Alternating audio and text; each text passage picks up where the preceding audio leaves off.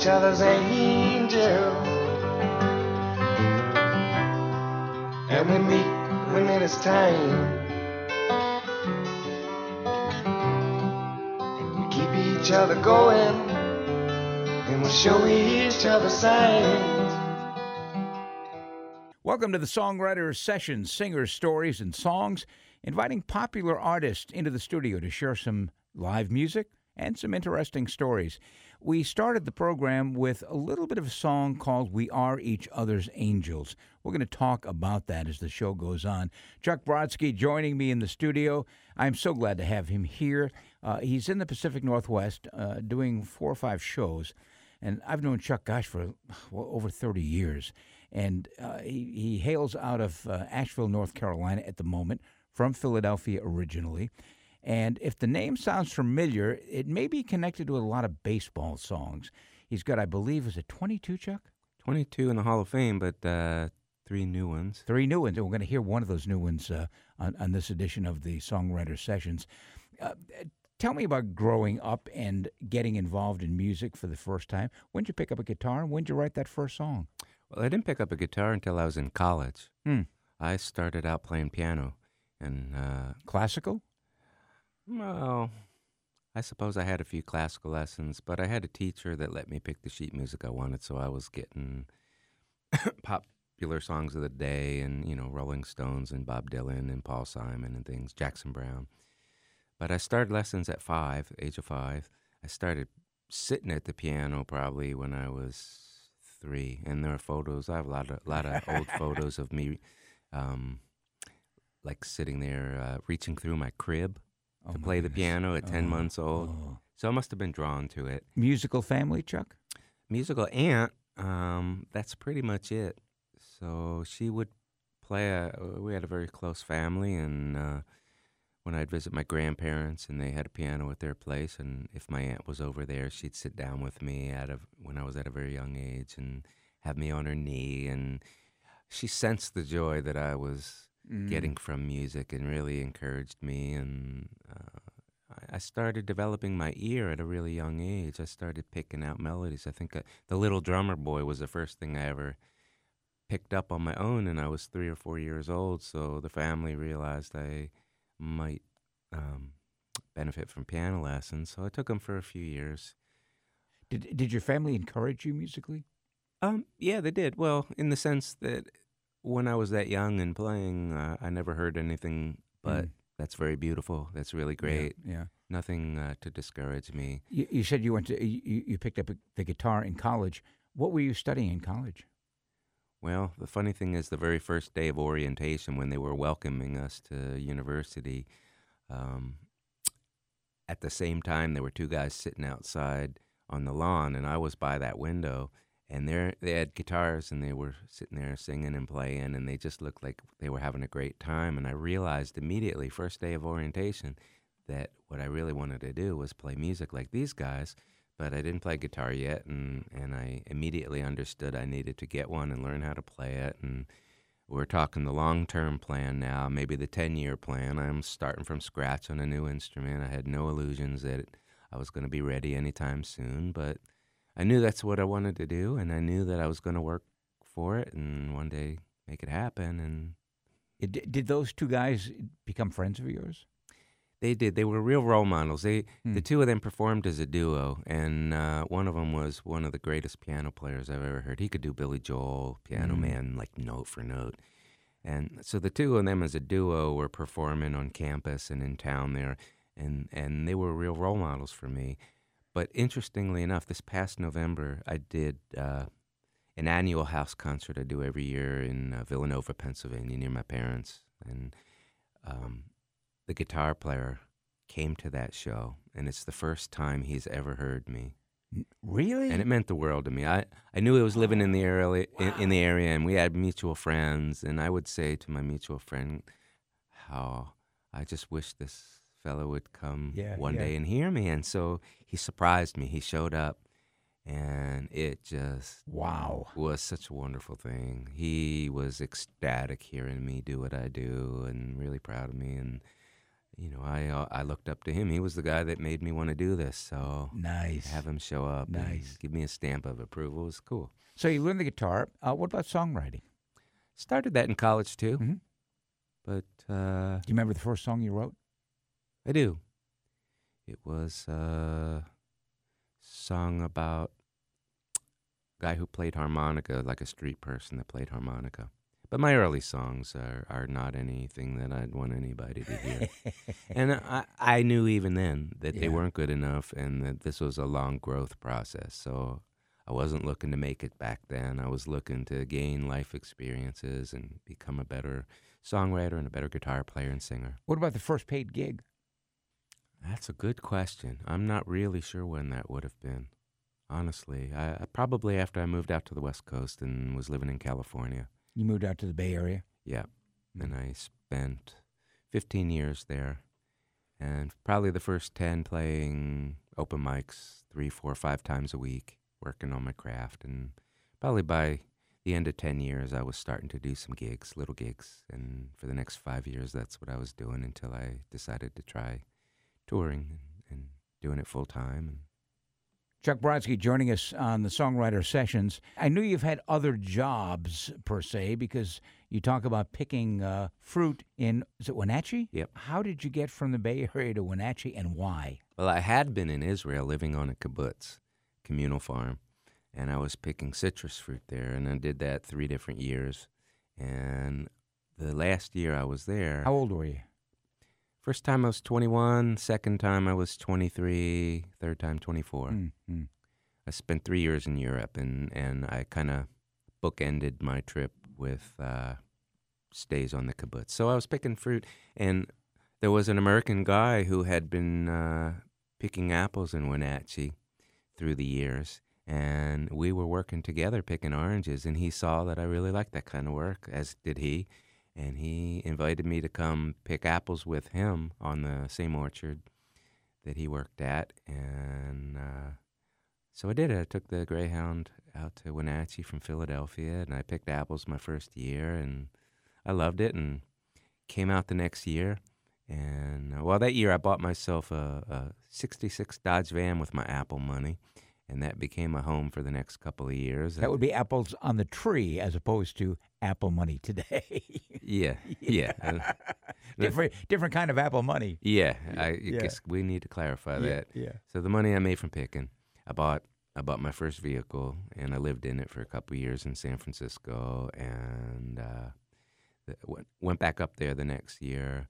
My buddy who had introduced me to the Washington orchards wasn't picking anymore, so I just went back up there and brought a friend with me, and uh, so I love that work. I I probably picked five different years worth of uh, fruit between the apples and the citrus. And you did some writing during that time as well. Oh yeah, by now by now I was uh, well into Right. writing songs. In fact, you you did one song. Was it called La Migra? Yep. Uh, about the immigration folks coming in and chasing away the pickers. yeah, well they tried to catch him. They weren't trying to chase him away. They were trying to catch him, but they all ran. We had a signal amongst ourselves if anybody saw them coming in, up the driveway of the orchard. Somebody would whistle, and everybody would ditch their fruit sacks and jump off their ladders and run into the trees and disappear. And uh, immigration police, La Migra, would never find them. And I would keep on picking, and they'd sometimes come over to me and ask me, "Where did everybody go?" And I'd say, "Well, how should I know?" I'm just doing my job. Yeah. Yeah, yeah. So you're writing, and are you singing at that point too? Are you doing Yeah. any gigs in, in the area in Washington? Not in Washington. I Mm. just was up for uh, just the apple season and a bit of pears. Yeah. Then uh, went back to the Bay Area and I was playing open mics. And I, I still think this may have predated any paid gigs I was doing. I still was in my young 20s and young mid 20s and playing open mics. What kept you going? Um, just I wanted to do this. I, I knew Mm. I wanted to do this. I, I this was this was the thing I loved most: making music, um, writing songs. I loved the the thought of eventually becoming a performer, traveling around troubadour style, Mm-hmm. and so it's it was just you know that long range vision, but something that I I knew I needed to work every day towards, and I just I saw the progress I had been making, and so I just said to myself, if I keep working this hard, you know, blah blah blah, in X number of years I might be ready. And it was always that long range, you know, maybe it was the five marathon, years. not the sprint. Yeah, Yeah. And it and it was always some date years ahead, giving myself like that cushion. But then one day I had a motorcycle accident, a pretty bad motorcycle accident that um, I had a couple surgeries, made it so that I wasn't able to work, and they had to fill my position. So I, after a year of disability, I qualified for unemployment for a year, and I, and I was still healing and doing physical therapy and Was stuff. this in the Bay Area? Yep. Mhm. And by the end of the two years, I decided to give it a shot, and I haven't turned back since. It's been 28 years. Did you write a lot of songs in uh, while you were rehabbing? I think I did. The first three months, I was on painkillers that clouded me, and Mm. I, I didn't think I did any writing then. But once, once I didn't need the painkillers anymore and Mm. could be more or less my normal self, I had a year and three quarters of uh, basically paid time to heal. Wow. And so I used that to just practice and write and learn a little bit about how to go about booking yourself and doing what you need to do. And at the end of that, since the unemployment was running out, I just thought, okay, I'm gonna Get, get to book work. some gigs. yeah. And what was that experience like being a one person operation? You do the booking, you do the travel arrangements, uh, um, you, you find the place to stay. You, you, you, have, you have to do it all. You don't have a manager, you don't have an agent. no, it's all me. It's all me. It's just time consuming. It's very time consuming. A lot of details, too. uh, more details than you can imagine because it's not just the trying to fill your calendar booking gigs, but you also have to maintain a presence on all the various social media platforms. And there are all these different music sites you need to upload your music to, and you need to upload your albums. And I've got 12 albums now, so to enter all this data, song titles, and where they were recorded, and what year the albums came out, and who's on the albums, and to, to upload all this data to various sites is just, you know, can take three days Yeah. just to do one site. Three complete days of doing nothing but entering all this stuff. And there's that, there's booking flights or hotels or whatever I might need to do for travel purposes, and not to mention songwriting and practicing and a lot of different things. What's, it, what's the songwriting process like for Chuck Brodsky? It's never the same. Mm. It's always it's always a fresh bag and it starts with an undeniable idea that is just too strong, too cool to ignore. Because I want to ignore it. You know, it's a it's it's an intense process. At least when I do it. I I don't know, I can't speak for anybody else, but this is my craft and this is what I am dedicated to. So I won't call a song finished until I feel like every word is just right, and that can take 50 drafts. That could take 100 drafts. I don't know. It's it's just when I read through it and I see that there's nothing else I can fix, and I'm happy with everything, every single word, then the song's done. And that could happen in one day, and that can happen. That could take a year. And you just never know. Yeah. But the process starts with that. Uh, do you write in longhand? Do you write on your phone, uh, a computer, tablet? I start with longhand until I'm convinced that I'm onto something. Mm. and maybe have a verse or two, hmm and then I'll type it into the word processor or my laptop, and then I can move things around, and then I can add to it. Then I can try, uh, you know, new ideas for verses. And the great thing about a word processor is that you can move things out of your way, so you don't have a lot of clutter. You don't have Right. things crossed out and arrows pointing to the new line all the Yeah, way, yeah. you know, on the other side of the page.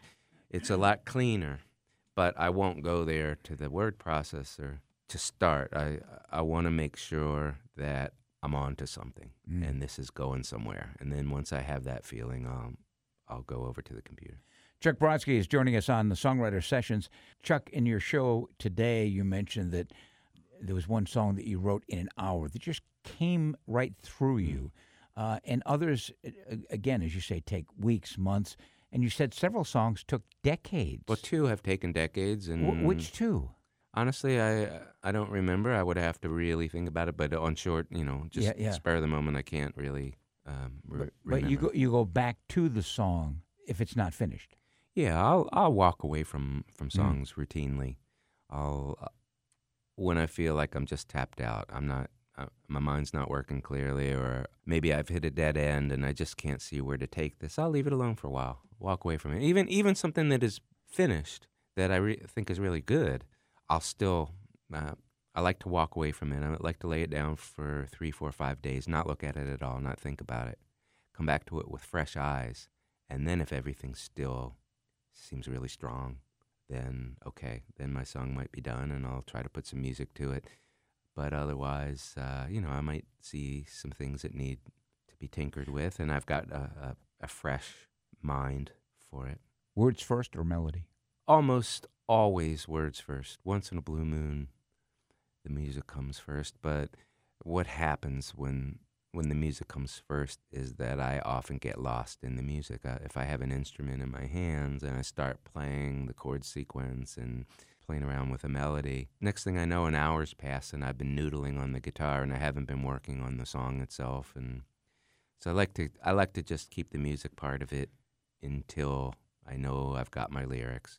I'm I'm still writing to like a rhythmic cadence, which makes putting a melody a lot easier to it. You know, like bump ba bump ba ba ba bump mm-hmm. ba bump ba bump ba bump ba bump. So and all the lyrics have to fit into that kind of a pattern. And without that structure, then it'd probably be a lot harder to find music. But because I already have the essence of the beat and the and the cadence, the music for me is, well, to to quote Carolyn from uh, Reed Jameson, you know, it's like I can almost poop out a, a melody every day or several of them. You know, it's that's not the that's not what takes work. What Yeah. takes work for me is is uh, the lyrics. Yeah. Y- You also can write on demand. You have been to some songwriting retreats Mhm. where they basically give you a, a week, Not even less than a week, 48 hours. 48 hours, and they give you a topic, kind of a framework of a song, and you've got to come up with something. Do you go to those often, and how does that affect your creative process? I go once a year to uh, a songwriting retreat in Michigan where um, I have taught many times, but it just happens to take place around the same time that I'm in Michigan anyway every year, and I'll often just go as an attendee. It's very different from what I ordinarily would do. yeah. and uh, I'm I'm being given a subject that I might not on my own think about to to make a song from. So I like that. It- you know, uh, you can get stuck. You Mm. can often get stuck in in kind of doing a, the same style of song that that becomes your your thing. And there's something to be said for having a thing, having a sound, having an approach, a type of song that you you know characteristically is what you do. But it's also pretty cool to be in a situation where somebody's forcing you outside of your comfort zone. Every year, you know, I have to have to write at least one song. Sometimes I stay for two of the retreats. They're back to back weekends, and um, then I get two different song assignments, and hopefully at least one of them will be one that really resonates with me. And they don't always. Some years, you know, the best I can do is deliver a good song assignment, you know, fulfillment of the song Right, assignment. right. But other years, I get a real keeper that fits into my shows that will be a song I record. Maybe half the time it's turned out that way. And the other years, well, you know, okay, I wrote, I fulfilled the assignment. I did a pretty good job with that, but it's not really a song that I see taken out into the world, Yeah. Or it's not among my best 30 or 50 songs, so uh, there's no real reason to play it. You know, they say write what you know. I I write a lot of poetry and I do it from feelings and things that are happening at the moment. And your songs, you write what you know and you draw pictures with music and lyrics. You're a great storyteller. Something happens to you, you can take that and turn it into not just a song, but a great song. The one that comes to mind uh, is, is Bill and Annie. Th- That happened as a result of you being at the Kerrville Folk Festival and just going into town to pick up some groceries. Tell the story. I had a girlfriend named Annie at the time. This was about 25 years ago. And the Kerrville Folk Festival is an 18 day long festival. And we were staying all 18 days. So that's why we had to replenish supplies in town. And on the way in, there was a guy selling peaches. The local peaches down in, uh, they come from Fredericksburg, Texas. They're really special. And so we had a hankering for them and we pulled over, and the guy was a real talker Uh, maybe we were the only people that had stopped for a while, but he had us. But it was great, you know. He was. It was just a very, very, very hot day, like hundred degrees. So our patience was a little thin. And anyway, at, at some point, the man realized he hadn't introduced himself and felt terrible for that. That's a very southern thing.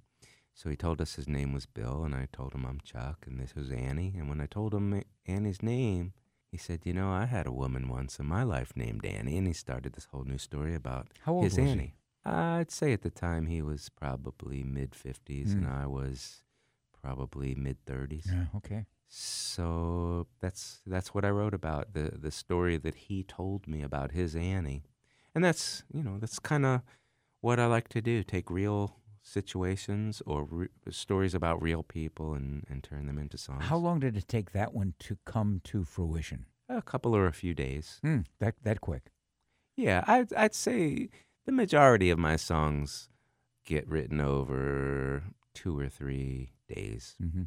Sometimes one whole day. But it, but that idea of a song coming through me in an hour, start to finish, is just very, very, uh, very unusual. And Bill heard that song. Yeah, he did. A year later, he was not out on the side of the road like I was hoping he would be, because there was a drought in Texas and no Mm. peach crop.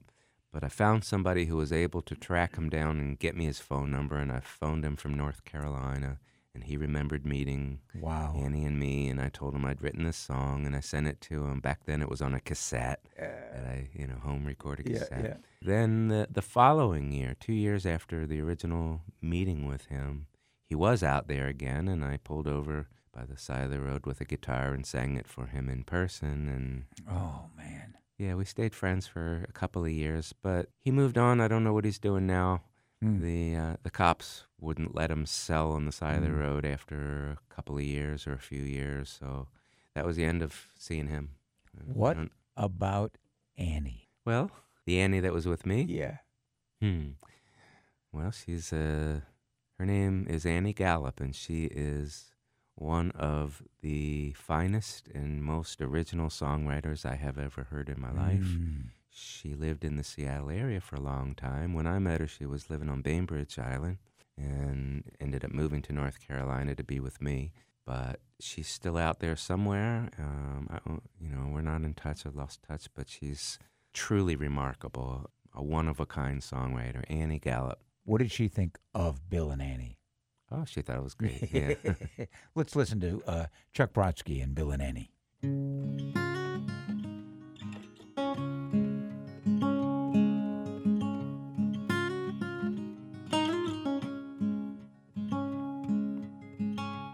Stopped for peaches, Little roadside stand. Man said his name was Bill. Said, I'm Chuck and this is Annie. He said, Annie was the one and only true love of his life. They met at his wedding, but by then he had a wife.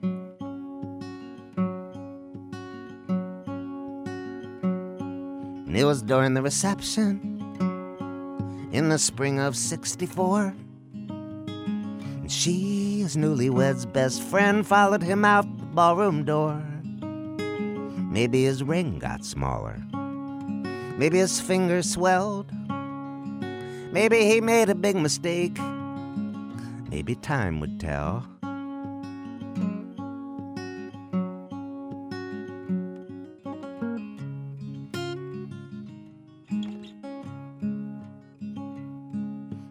Do you feel what I feel? Nanny said, I do. And Bill was at a loss, wondering now, what should he do? He did what he had to. He'd just taken a wife. She would take good care of him for the rest of her life.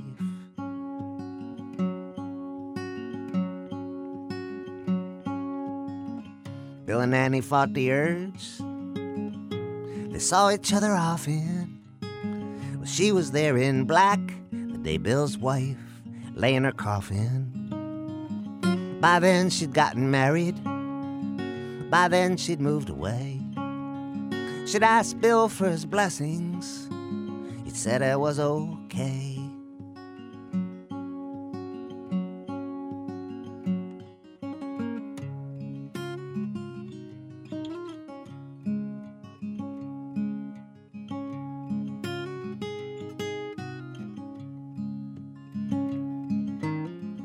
Bill said, Taste the peaches. And he cut us each a slice. They were a little on the small side, but they sure tasted nice. Do you think I did the right thing? Bill asked. Though I knew he knew. So I answered with a question. Asked him, Bill, do you? Well, he said, Annie, pleased to meet you. Nice to meet you, Chuck. Annie and I, we drove away in Annie's pickup truck with a box of 20 peaches, a homegrown tomato, too, and a couple of things to think about. And every now and then, I do. I do.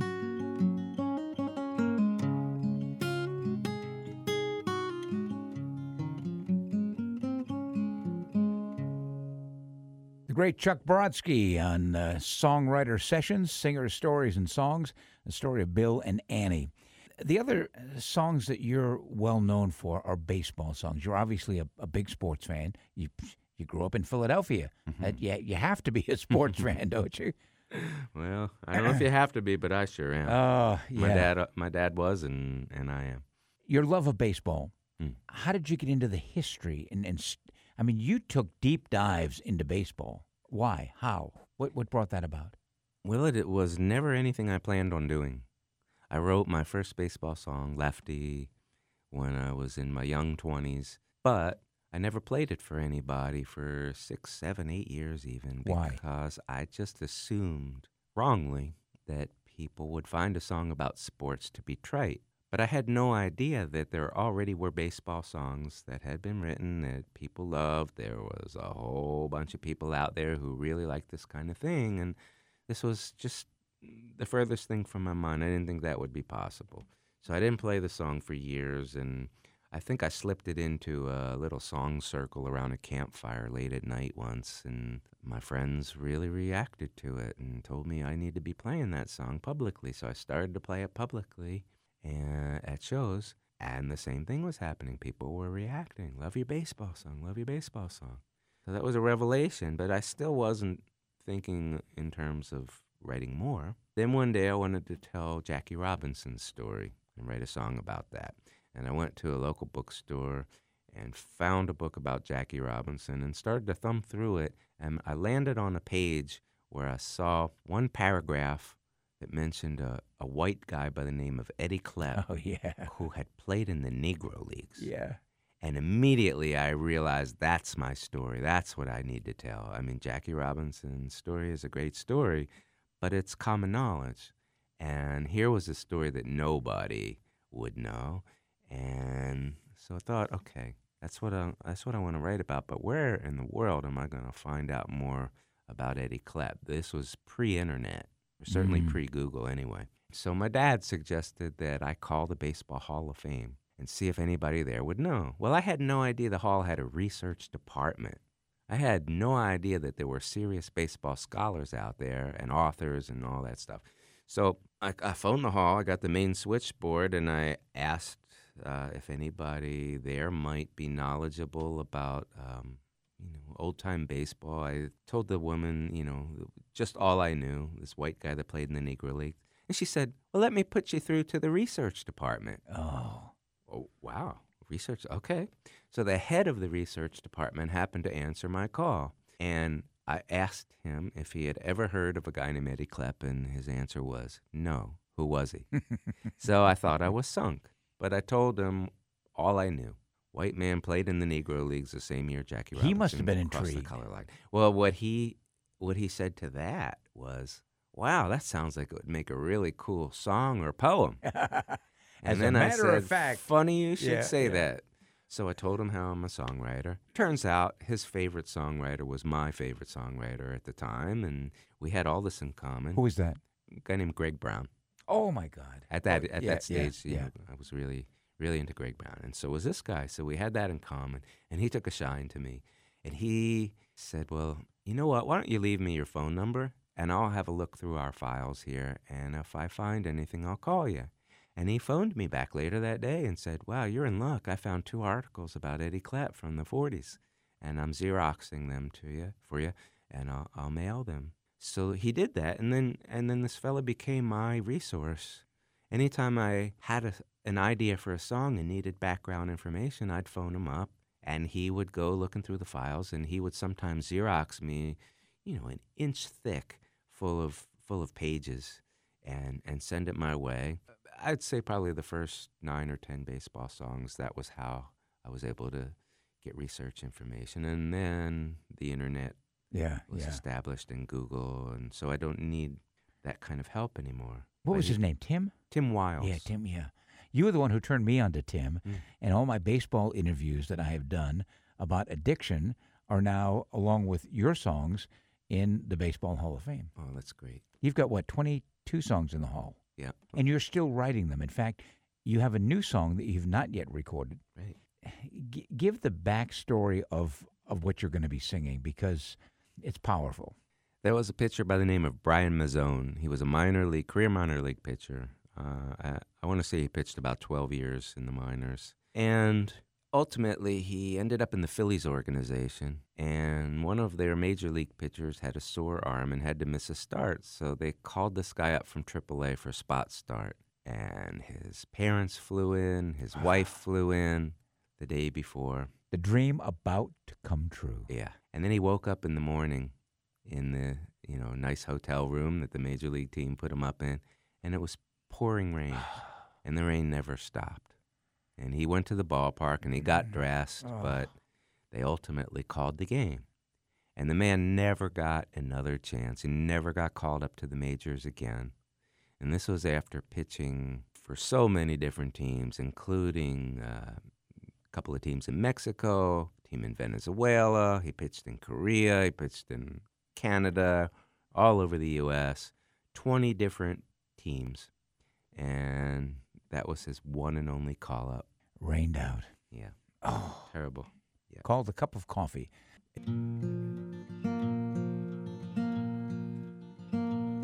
There was orange on the radar. In some places it was red. He saw it on the TV. Was still in bed. Room service brought him breakfast. Some good coffee as well. He could get used to staying at a major league hotel. It was raining hard that morning. Whole day it would pour. And he would just stare out the window from the 27th floor. The night before at supper, some joint in Buffalo. The skipper called to tell him going to the show. Text messages and emails were lighting up his phone. From all his friends and family, from everyone he'd ever known. His folks flew in from Boston. Wife just made her flight. They all got there the next day to see him pitch that night. And so he put his big league pants on. And he tied his big league shoes. While a couple of big leggers giving interviews. His name was in the lineup. He was mentioned on the news. He knocked around a dozen years for this. He'd even pitched in Veracruz. So he walked out through that tunnel stand on a big league mound. His tears mixed with the raindrops, and he felt like he might drown. He squeezed the big league baseball, ran his fingers along the seams. The rain was cruel and stung him as it washed away his dreams. And it was flooded in the dugout. It was a lonely place to sit. He thought of going to Korea. Or maybe it was time to quit. And how next time they need a pitcher, they'll probably call up some kid. And every time thereafter, well, that's exactly what they did. That tarp was never lifted, and that storm never let up. It's like he got his cup of coffee coffee cup. They let him keep his jersey. The box that's soaking wet. That was as close to the majors as he would ever get. Well, now you can't say that's baseball, especially if you never played. But for the guy who works his ass off and whose dues are overpaid, this was all he'd ever wanted. Ever since the seventh grade. Congratulations were in order, condolences were paid. Well, that tarp was never lifted, and that storm never let up. It's like he got his cup of coffee without the coffee cup. What happened to him? Do you know? He's out of baseball now. Mm-hmm. I don't know what he's doing. I believe he lives in Southern California. Did you ever try to make contact with him? Well, um, I learned about the story from a Washington Post article that my dad read and clipped out and mailed to me. And just about two months ago, maybe three months ago, Mhm. it occurred to me that I ought to send that song to the, the guy who wrote that article. So I found his email address at the Washington Post website and I, I sent him the, the song as an MP3 and I sent him the lyrics. And he was just thrilled. I mean, I was so happy to, to get his response. He just said, Man, you nailed it. You, you, you told in four and a half minutes what took me four pages to, to tell. And he offered to send it to Brian Mazone.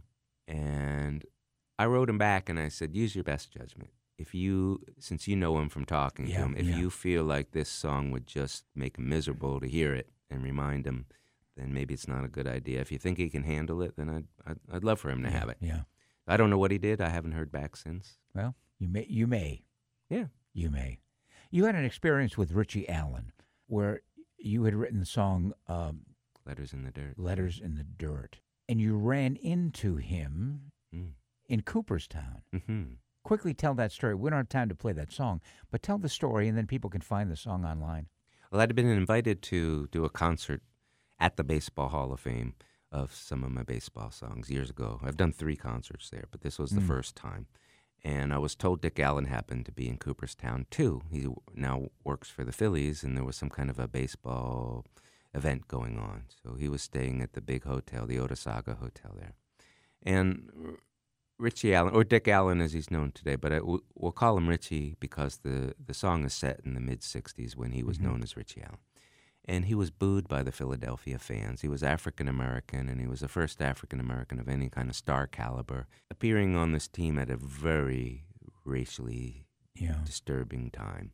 At that time, African American ball players were expected to just keep their mouths shut and their heads down and, you know, be seen, not heard, play ball, but just shut up. And that's not who this guy was or is. He's a human being. And, and you know, this unfortunately was in a time when a guy like him just couldn't really be free to be himself. And he was much maligned by the press, and the fans turned against him, and they used to boo him. So his response was to wait until the Phillies were in the field on defense. And after a season or two, he settled in as a first baseman after playing third and left field. So he'd stand there between pitches and write words in the dirt with his shoes, and he'd write boo back at the fans and other things as well. And that stayed with me for years and years and years. And, and that song became the title cut for your CD. For my second yes, CD. Yeah, yeah, yeah. So you ran into him. So I ran into him. Um, the whole idea was to drive over to this hotel, the Otesaga Hotel, hoping that maybe I could leave a copy of the CD at the front desk and they'd be nice enough to pass it on to him with the song on it. But when I walked in the lobby of the hotel, he was in the lobby right before my Whoa. eyes having a conversation with somebody. So I just waited till he was free and walked over to him and told him I'd grown up watching him play and always loved him and wrote the song about him and handed him the CD and then uh, while he was just kind of stunned and, and sizing me up and looking at the CD and trying to make sense of this whole thing, stranger coming up out of the blue and saying, I wrote a song about you, here's a CD with it. I remembered a photo in the back of the booklet of the word boo in the dirt that we had composed, and I thought it'd be fun to show it in person. So I had him hand me the CD back, and I took the shrink wrap off, pulled the booklet out, and showed him this. And next thing I know, a tear's running down his cheek. Wow. Yeah, it was awesome. Wow. Chuck Brodsky is joining us on the Songwriter Session Singers, Stories, and Songs, talking about uh, the songwriting process, uh, some of the songs that he's written. You tour extensively. How many dates do you do a year? Well, it varies. Um, I'd say anywhere from 80 to 120. It just really depends on the year. And sometimes things come my way other times i have to knock on doors and it's always a combination of both. But years where more things come my way i have more dates. What do you like best about touring? What do you like least? Best? Getting home at the end of, of a tour. No that's not true. But you just happen to catch me yeah, on the yeah. day before i'm flying home right, when it's right. very much on my mind. I love doing shows. I love being in front of an audience and interacting telling the stories and singing the songs um, i love getting off of interstates and busy roads and taking back roads where I might be the only car on them. Mm. I do that as much as I can when I'm in parts of the country that allow for that. Um, I love meeting people. I love when people come to me with a story. It might be their personal story. It might be a story that they think I uh, I would appreciate about somebody else. But you know, it's stimulating. I, I live in a mountain in the woods. Yeah, and sure I don't do. go out a lot when I'm home off yeah. the road. So, you know, the stimulation's good for me. The social interaction, being out among people, out on the road, being in cities here and there, and seeing the world. T- talk about the music industry today from the standpoint of a singer songwriter who travels, and everything seems to be changing. Yeah, I I actually. Feel like I'm completely outside of the music industry. Mm. I don't feel like that's something I participate in. I have tried to carve a little niche for myself, make my own life, you know, a circuit for myself yeah. and contacts. But I just think the music business, music industry is to call it corrupt would be the wrong word, but it's it's a case where, you know, the corporate entities hold all the cards and make all the money. And so I don't want to participate that way. I would rather participate in a, uh, do a more underground thing where it's uh, volunteer run venues or House house, concerts. concerts. as well. But the, you know, there are a lot of nonprofit folk music series that go on. They might happen in libraries. They might use church facilities, what have you, and they do one show a month or two shows a month. But they're not taking a cut. They're not. They're not looking to live off of this. Right. And commercial venues, uh, every artist will tell you it's the same deal. You know, it's it's awful because they want to take the first couple hundred or 250 bucks or 300 bucks off the top for their production costs. The sound man, the doorman, any advertising they did. Okay. But I have a flight, I have a car rental, I have a hotel You've got that night. expenses. Yeah, what about my expenses? And this is what every artist has to deal with Yeah. when they play all the name clubs and the and the um, the commercial venues. They skim that off the top, and then they give you, you know, your percentage of what's left. Whereas you play the nonprofit series, where people are putting the mu- putting the concert on for the love of Yeah, the music or the sake of community. They give you the whole door, and that's enough to make a living. But the, you know, this is folk music. I'm not playing in front of 10,000 people a night. I'm playing in front of 50 to 100 every night, maybe a couple hundred sometimes.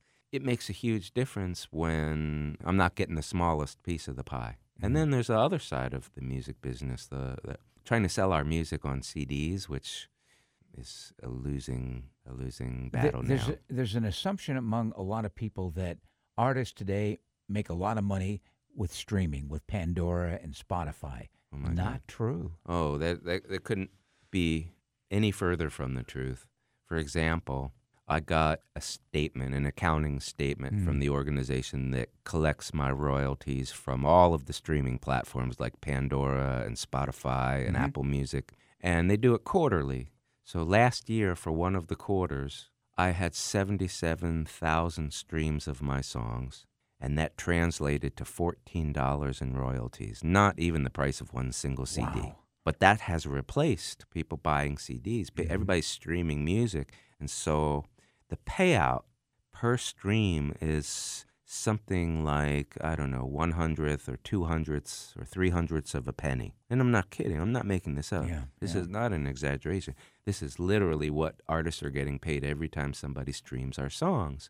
And cars no longer come with CD players, and seems like fewer and fewer people have anything to play CDs with. So, where once CD sales were 50% of my income and 50% of all my peers' income, Mhm. it's probably closer to 10%.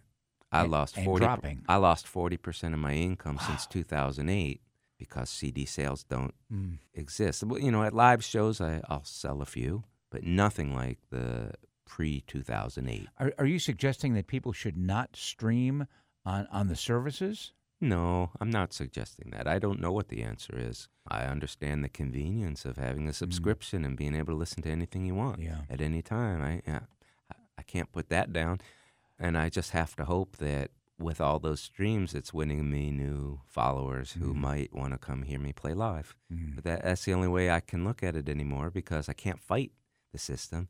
There's nothing I can do really to change that system. I, I can we can talk about stuff like this on the air and hope that leads to a few more people deciding, well, I'd rather buy the CD because I'd like to support this artist, and I know he's not going to make anything if I stream his music, and that does happen. Uh, there are there are certainly uh, more and more people out there realizing how hard it has become for independent artists to make a living. And so the people that can afford to do the little extra steps here and there, they might buy a CD that costs fifteen dollars and hand you twenty and say keep the, the difference. And all these little gestures add up and they make a difference. And if it wasn't for the generous ones out there, you know, we re- most of us probably couldn't keep doing this. And I'm one of the lucky ones who has forged a path for myself. And you know, I I've known a lot of people who had to give up touring and and, and get a, a, a day job. They made it uh, work for a few years, but uh, you know, this is 28 years for me doing only Mhm. music, and, and so that's a I feel really blessed and and and incredibly fortunate that it's worked out for me. But that's my reality. Um, we don't make a lot of money, especially if it's folk music. You'd be shocked. At, Let's go back to the music. You've got a, a, a wide catalog of songs, and one that you did that was very catchy uh, at, at the house concert was about a, a, dance that you went to. You were very young. You were in uh, elementary school. Yeah, we had dance lessons. Oh. We had to come back to school for on Friday nights. And sixth grade, you were traumatized. yes, severely traumatized, and from that came a song. Story first. Well, this is another one of those song assignments from the retreat that I teach at. Premise of this was that I was tapped on the shoulder by a woman while at uh, some kind of a formal dinner ball, and she asked me if I want to dance. So I don't dance, and the reason for that is these dance lessons and the fact that the way they would pair us up because in sixth grade, you know, boys and girls weren't even talking to each other, so it wasn't like you know we were we were very willing to ask a young lady to be our dance partner. They had all the girls take their left shoe off and put it in the center of the gym. Big pile of them formed, and then all the boys would go pick one shoe, and the owner of that shoe would be your partner for the whole night. So if you got, you know, you gotta get the right shoe. If you got the wrong shoe, yeah. you could be traumatized yeah, like yeah. I was. uh, the song is called Two Left Feet. Chuck Brodsky.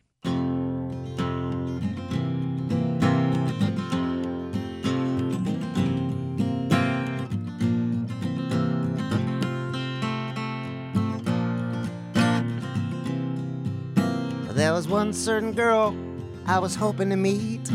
Would have asked her to dance, but for my two left feet, she wasn't sitting with anyone else. I was just sitting there all by myself. I said, I didn't dance, I have two left feet. To this other girl standing over me in my seat. Besides, really wasn't my kind of beat. This wasn't the girl I was hoping to meet. I wasn't attracted, not on first glance. She wouldn't go away, and I didn't want to dance. She lifted me up to my two left feet. My eyes went for the girl I was hoping to meet.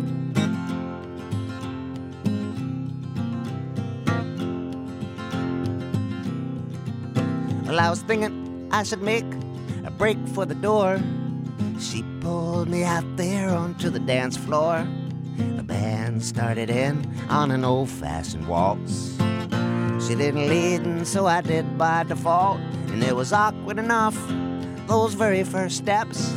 I stepped on her right toes and then on her left.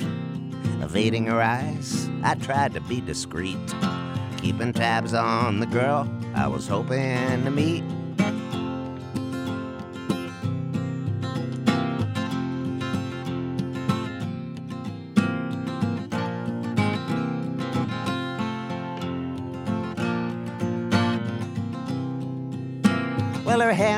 My waist made me relax. She moved it up to the small of my back.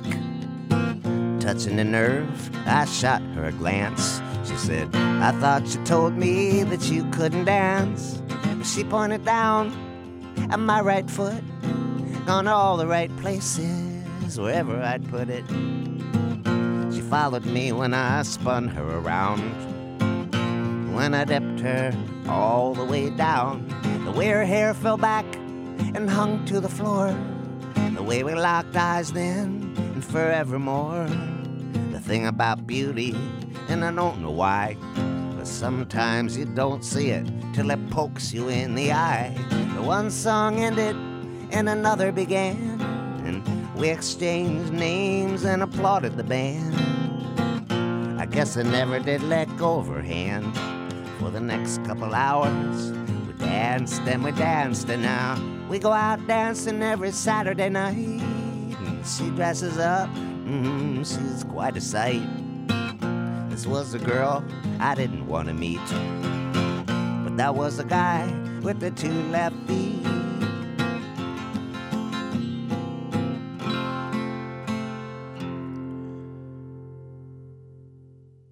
Chuck Brodsky and Two Left Feet. Uh, I'm Neil Scott. The program is Songwriter Sessions, Singers, Stories, and Songs. We've been visiting with Chuck, uh, talking about uh, uh, the music that he writes, the music that he records, the music that he carries with him all over the country.